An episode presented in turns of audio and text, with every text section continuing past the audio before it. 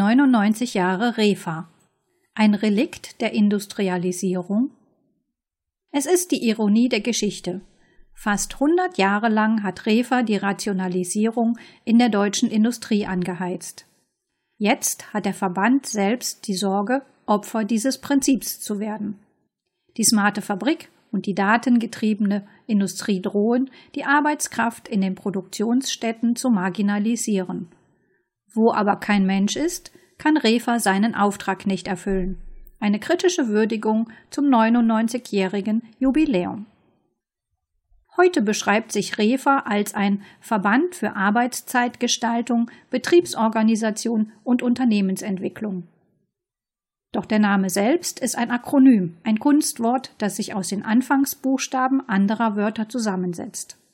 Reichsausschuss für Arbeitszeitermittlung. Er verrät, dass Refa älter ist als die Bundesrepublik Deutschland. Gegründet wurde er 1924. Erst im Nachkriegsdeutschland wurde er 1951 zu einem Verband. Refa blickt auf eine 99-jährige Geschichte. Damit begleitet der Verband fast über die Hälfte der industriellen Epoche deutsche Unternehmen. Der Beginn der Industrialisierung in Deutschland wird Historikern zufolge auf 1830 datiert. Stellt sich die Frage, wie zeitgemäß Refa nach so einer langen Zeit ist, besonders mit dem Blick in die Zukunft. Fortgeschrittene Industrieunternehmen fußen an einem epochalen Wandel. Die Ära rauchender Hochöfen, lärmender Fließbänder und riesiger Maschinenhallen das Stadtbild prägten, gehören der Vergangenheit an. Manche Produktionsstätte ist inzwischen Museum. Andere sind Freizeitstätten gewichen. Im Kern erbringt Refa eine zentrale Leistung. Zeiterfassung durch sogenannte Industrial Engineers. Sie sind Fachleute für die Optimierung von Prozessen und Gestaltung von Arbeitsabläufen in Industrieunternehmen. Was sich einfach anmutet, ist kompliziert. Sie ist zwar nicht wissenschaftlich fundiert, aber empirisch hinreichend, um ihren Zweck zu erfüllen. Zeitdaten in der Produktion zu erfassen, um hieraus Erkenntnisse über die Geschäftsprozesse und Produktionsabläufe zu gewinnen. Die Herstellung von Produkten wird planbar, steuerbar und kontrollierbar. So zumindest der Anspruch. Damit war Refa federführend beteiligt, standardisierte Fertigungsverfahren einzuführen und die Akkordarbeit zu etablieren. Die Unternehmensführung ist in der Lage, die Leistung einer Arbeitskraft besser zu bewerten, so ihre Entlohnung betriebswirtschaftlich abzubilden beste Grundlage für die Massenproduktion, in der die Fixkosten pro Stück, hyperbolisch wie es Fachleute nennen, abnehmen. Alle Kosten, die man verlässlich und dauerhaft in Geldeinheiten darstellen kann, ist erwünscht. Dies galt für Materialbestellungen, Lagerhaltung und für die Arbeitskraft des Menschen. Er gilt als unzuverlässig und arbeitet nicht berechenbar, wie man es einer Maschine oder einem Produktionsroboter unterstellt. Man kann sagen, Refa heizte das Prinzip der Rationalisierung an. Doch den Verantwortlichen bei Refa war klar oder wurde durch die Betriebsräte innerhalb der Unternehmen und durch die Gewerkschaften klargemacht, dass ein Mensch keine Maschine ist. Er widerstrebt der Rationalisierung. In einem Artikel für die SPD-nahe Friedrich-Ebert-Stiftung heißt es, die Gründung des Reichsausschusses für Arbeitszeitermittlung durch den Gesamtverband deutscher Metallindustrieller hatte mit der Verfolgung eines gerechten Arbeitslohnes zugleich zum Ziel, über die Einführung von Zeitakkorden die Verhandlungsspielräume der Gewerkschaften und Betriebsräte beim klassischen Geldakkord zu beseitigen.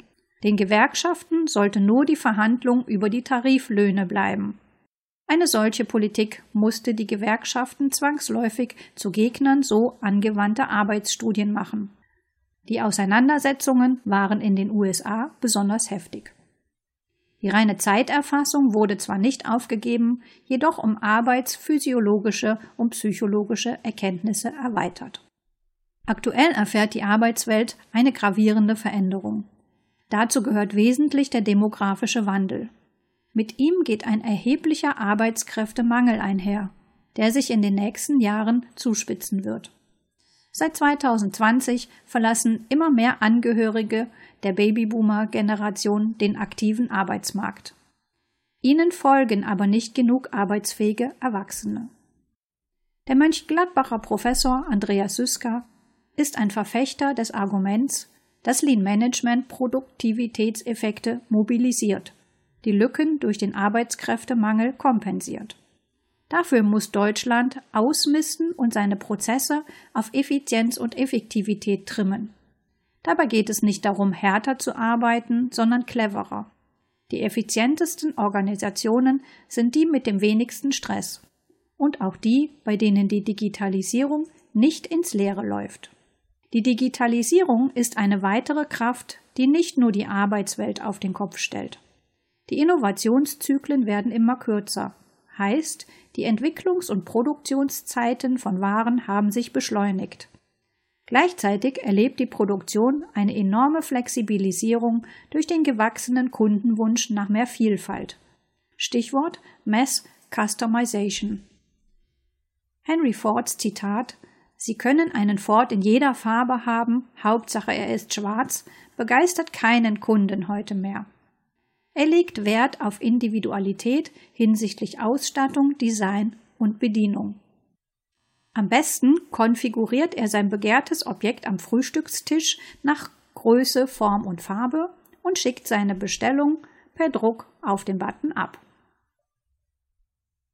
Hierdurch haben sich die Aufgabe des Industrial Engineers erheblich verändert. War er früher häufig nur für die Zeitaufnahme in der Produktion zuständig, so ist er inzwischen für Optimierungsaufgaben innerhalb des gesamten Unternehmens verantwortlich. Zu lösen sind zum Beispiel Fragen hinsichtlich der Beherrschung der zunehmend turbulenten Prozesse oder der ergonomischen und zugleich wirtschaftlichen Gestaltung von Produktion und Arbeit. Gefragt sind zukünftig Fach- und Führungskräfte, die gelernt haben, sich bei Bedarf stets neu zu spezialisieren. So Frau Dr. Ingenieurin Patricia Stock, Institutsleiterin des REFA-Institut. Das Industrial Engineering ist der Schlüssel für die Lösung dieser Fragestellungen, ist REFA nach wie vor überzeugt. Es besteht in der Anwendung von Methoden zur ganzheitlichen Analyse, Bewertung und Gestaltung komplexer betrieblicher Systeme, Strukturen und Prozesse. Um diese Aufgabe adäquat zu erfüllen, ist somit neben der Fach- und Methodenkompetenz zwingend Systemkompetenz erforderlich. Da der Industrial Engineer eine Schlüsselposition zwischen der Geschäftsführung und den Mitarbeitern einnimmt, muss er ferner Sozial- und Persönlichkeitskompetenz besitzen. Der Blick in die zahlreichen Publikationen von Refa und seine Gliederungen führen vor, dass der Verband auf der Suche nach seiner Rolle in einer Industrie ist, die sich grundlegend wandelt. Es ist nämlich erstaunlich. In der Geschichte leistete Refa seinen Beitrag, dass das Prinzip der Rationalisierung sich in den deutschen Industrieunternehmen durchsetzt. Inzwischen ist es nicht nur der Roboterarm, der den Menschen in der Produktionsstätte ersetzt. Vielmehr findet eine Mensch-Maschine-Interaktion statt, die möglich ist, weil Roboterarme mehr Sensoren tragen und über die erforderliche Rechnerleistung verfügen, große Mengen an Daten in Sekundenschnelle zu verarbeiten und in Echtzeit umzusetzen. Diese und weitere Technologien wie etwa Virtual Reality, aber allen voran die herausragende Bedeutung von Software und Algorithmen drohen die menschliche Arbeitskraft in den Fabriken zu marginalisieren. Die Ironie ist, verschwindet der Mensch, wird Refa überflüssig.